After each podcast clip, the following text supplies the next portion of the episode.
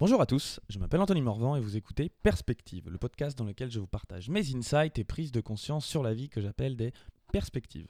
Je parle de moi avec un peu de chance, en parlant de moi, je parle aussi de toi.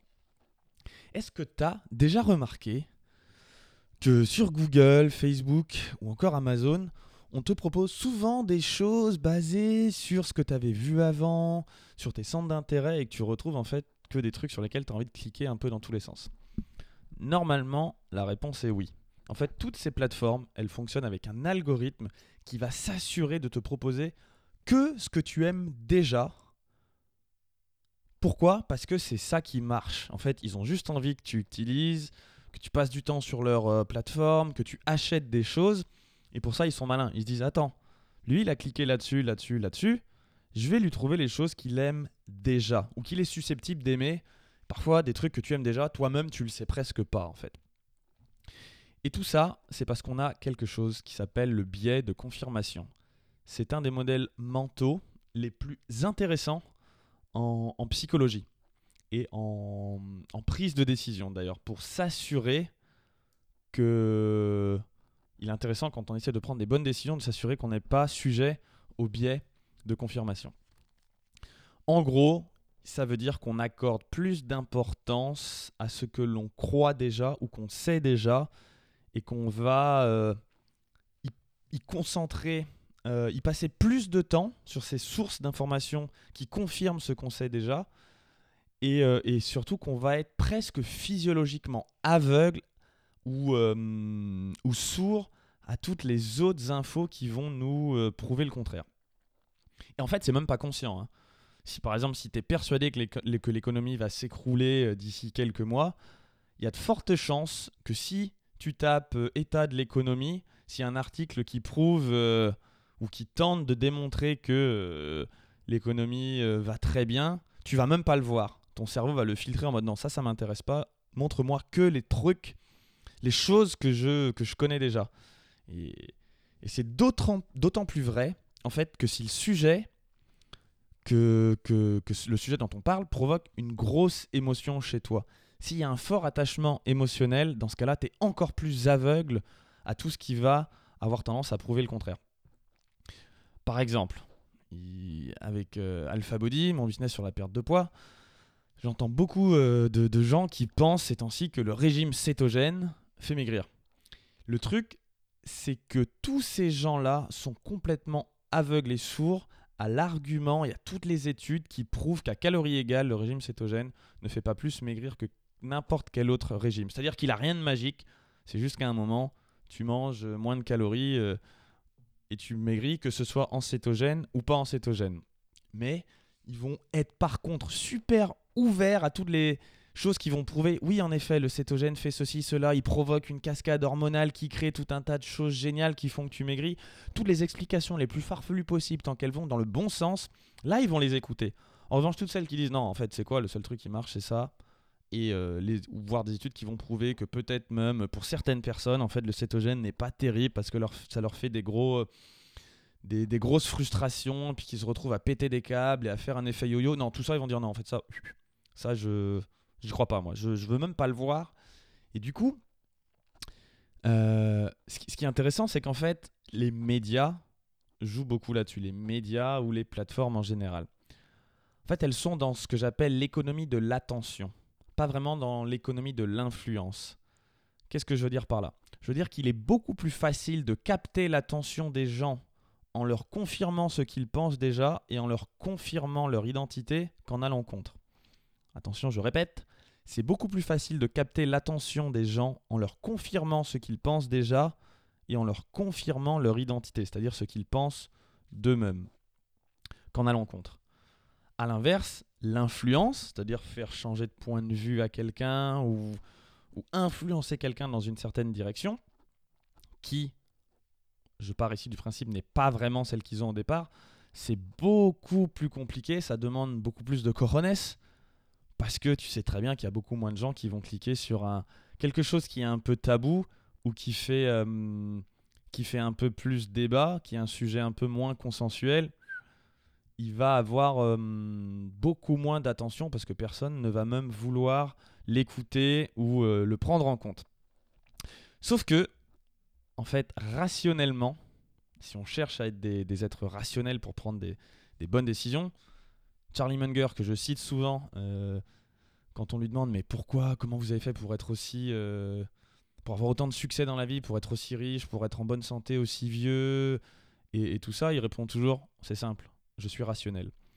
Et par rationnel, il veut dire qu'évidemment, lui aussi a des émotions et tout, mais il les garde, il a des garde-fous, notamment le, biais de confirmation, c'est quelque chose qu'il a souvent en tête. Il se dit ah, attention, est-ce que là j'ai un biais de confirmation euh, dans, les infos qu'on me donne Par exemple, s'il cherche à investir dans une société, il va essayer de, de voir s'il n'est pas en train d'avoir un biais de confirmation parce que euh, pour X ou Y raison, il avait déjà envie d'investir dans une société avant même de voir des chiffres et que du coup il va s'arranger pour que les chiffres qu'il voit lui montrent que la preuve que c'est un bon investissement alors que le gros signal d'alarme qu'il verrait pour une autre entreprise pour laquelle il n'avait pas déjà pris une décision émotionnelle, euh, peut-être que celui-là, il ne le verra pas.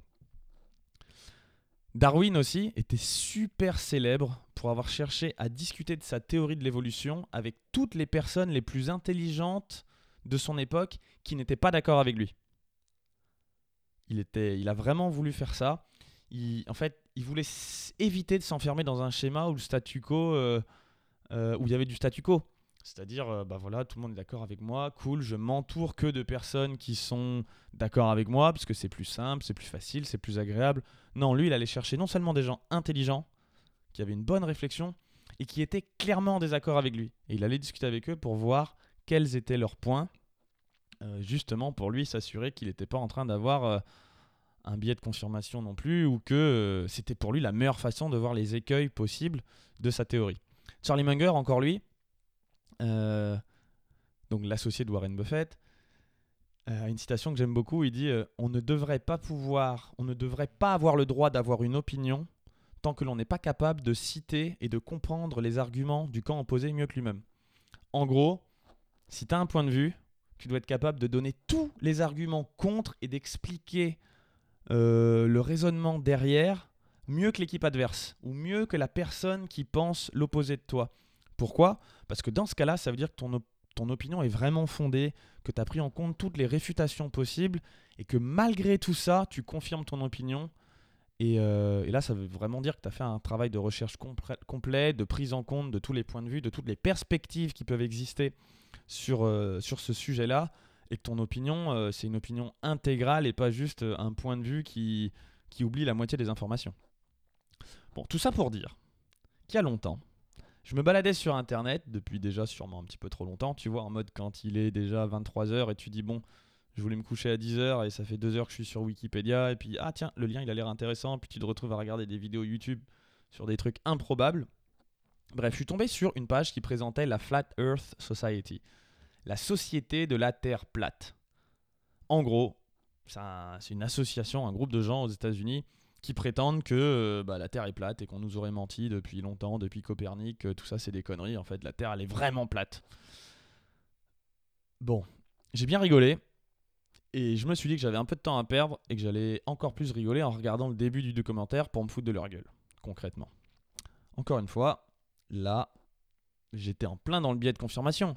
J'y allais clairement pas avec l'esprit ouvert, dans le but d'entendre des informations euh, pour changer mon état d'esprit. Non, je me suis dit, putain, ces gens-là sont complètement cons.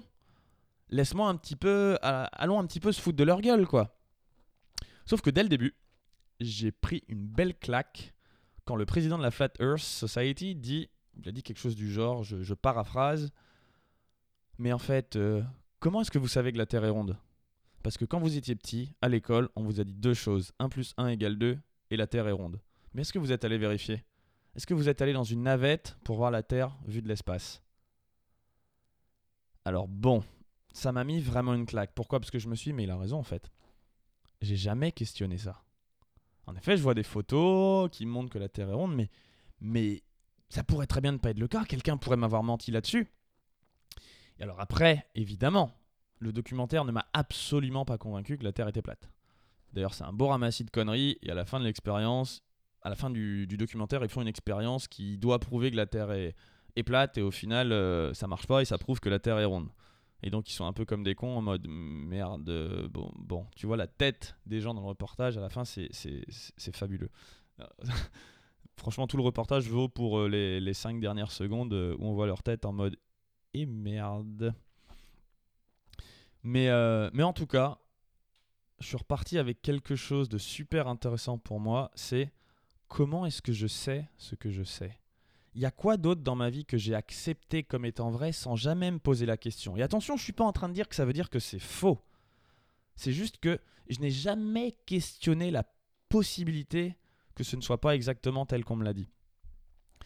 Euh, évidemment, ce podcast, il est toujours sur les croyances, le niveau de conscience, euh, un certain accès à la vérité, la compréhension du monde, avoir des insights, des perspectives. Et, euh, et là, j'ai réfléchi. Je me suis dit, mais attends, en fait, ça fait longtemps que je tourne en dérision toute théorie un peu bizarre qu'on peut qualifier de théorie du complot, avant même d'avoir pris la peine d'écouter les arguments.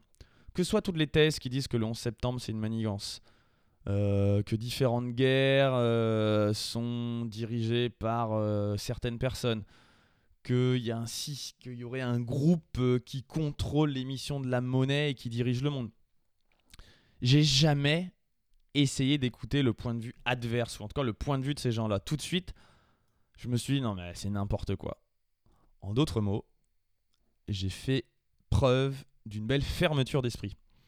Et quand je me suis rendu compte de ça, mon ego, il a pas trop aimé. Il a pris un bon gros coup dans sa gueule. Parce que franchement, moi j'aime bien me voir, tu vois, mon identité d'un mec ouvert, quoi. Moi je suis, je ouvert d'esprit. Ouais, bah non, en fait, j'étais pas du tout ouvert d'esprit. D'ailleurs, c'est marrant, mais il y a des études qui ont montré que les gens qui disent être ouverts d'esprit le sont en général moins que la moyenne. Je te laisse méditer de là-dessus. Je sais pas si tu te vois comme quelqu'un d'ouvert d'esprit, mais si c'est le cas, eh bah, il y a des chances que ce soit pas vraiment le cas en fait. Au final, pendant les semaines qu'on suivit, j'ai regardé tous les documentaires que j'ai pu trouver sur internet sur tout un tas de théories du complot. Et il y en a beaucoup. J'ai passé quand même pas mal de temps. Bon, peut-être pas tous, parce qu'il y a un moment, il y en a certains, vraiment, ça commençait à devenir redondant et, c'était un peu n'importe quoi. Et je me souviens d'une discussion euh, avec Nico, mon associé, qui me dit Ouais, mais le problème avec ce genre de, de documentaire, c'est que tu les regardes et puis en fait, il y a une interprétation un peu tirée par les cheveux de certains faits. Euh, tout semble cohérent quand même, et puis en plus, tu peux pas vraiment aller vérifier les, faits. T'es un petit peu laissé à la bonne croyance. Enfin, au bon. T'es obligé de te dire Bon, bah, le mec me présente tel fait. Je sais pas, l'avion était piloté par une telle personne qui était née à tel moment et qui a rencontré dans telle ville un autre. En fait, tu sais pas. Tu peux pas aller le vérifier. Et il a raison. Tu peux pas aller vérifier les faits, mais l'interprétation qui en est faite semble cohérente. En même temps, je lui dit c'est marrant. Je peux te dire exactement la même chose de la version officielle. L'interprétation est cohérente, mais les faits qu'on me dit, euh, bah, je peux pas non plus aller les vérifier. Et là, on a tous les deux bugué un petit peu en même temps, en disant, euh, ouais, c'est pas faux non plus. Au final, ça m'a. Ce que je veux dire, c'est que j'ai pas. J'adhère pas du tout à tout ce que j'ai pu voir. Mais j'ai bien aimé en fait challenger mon ouverture, plutôt ma fermeture d'esprit et mes biais de confirmation. Et là, j'en repars avec une perspective qui est de me dire que de temps en temps, et malheureusement, je vais peut-être pas réussir à le faire tout le temps, mais il y a des moments où, dans la vie, depuis, je me rends compte qu'au lieu de dire je sais, point, je me pose la question, mais en fait, comment est-ce que je sais ce que je sais? À quel moment est-ce que peut-être j'ai accepté quelque chose comme étant vrai sans, euh, sans me poser la question d'où ça me venait? Et du coup, je t'invite à faire la même chose. Parmi tes plus grosses croyances ou toutes les choses que tu sais ou que tu penses savoir sur toi, les autres et le monde, en fait, comment est-ce que tu sais ce que tu sais Merci d'avoir écouté ce podcast en entier. Si le sujet vous a plu, je vous invite à partager cet épisode et à m'encourager en laissant 5 étoiles et un témoignage iTunes, un témoignage sur iTunes Podcast ou sur tout autre médium sur lequel tu, écoutes ce podcast. Les témoignages, ça m'aide en fait à rendre le podcast visible et à faire grandir la communauté. Et c'est ça qui est le plus important pour moi aujourd'hui. Je te dis à très vite dans un prochain épisode de Perspective. Bye